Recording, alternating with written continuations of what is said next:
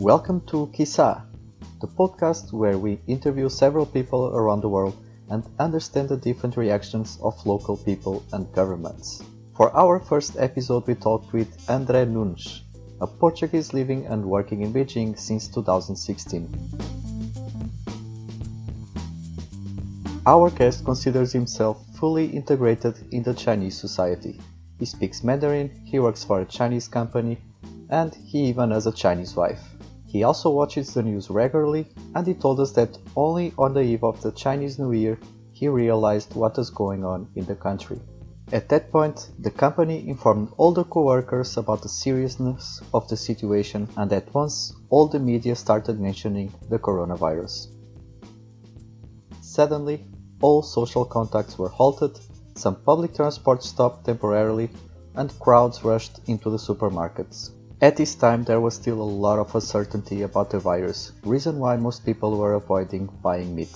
After this initial rush, however, the streets got emptier and everybody isolated themselves, hoping for this unusual storm to go by as quickly as possible. 打开水龙头，冲洗双手，加入洗液或肥皂，用手擦出泡沫。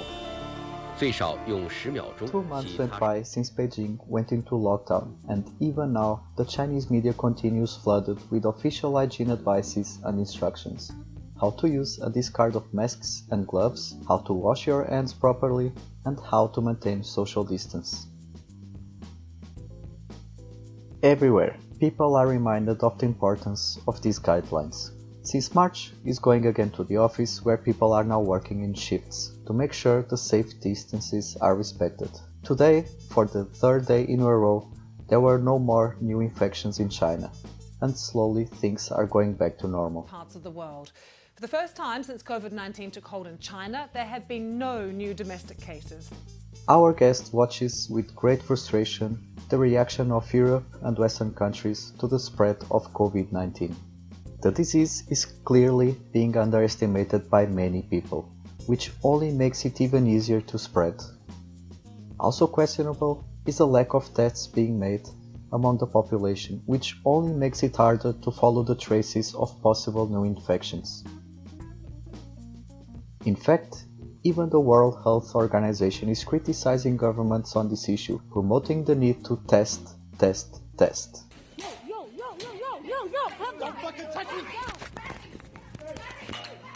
A lot has changed in everyday life since the outbreak of the new coronavirus.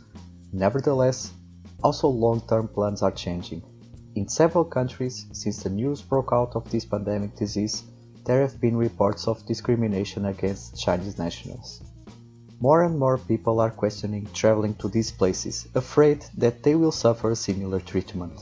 Even though Andre and his wife haven't visited his home country for four years, they are also considering to postpone such a trip for another one or two years. At some point in time, this disease will disappear, but certain things will remain in the hearts and minds of every person affected by COVID 19.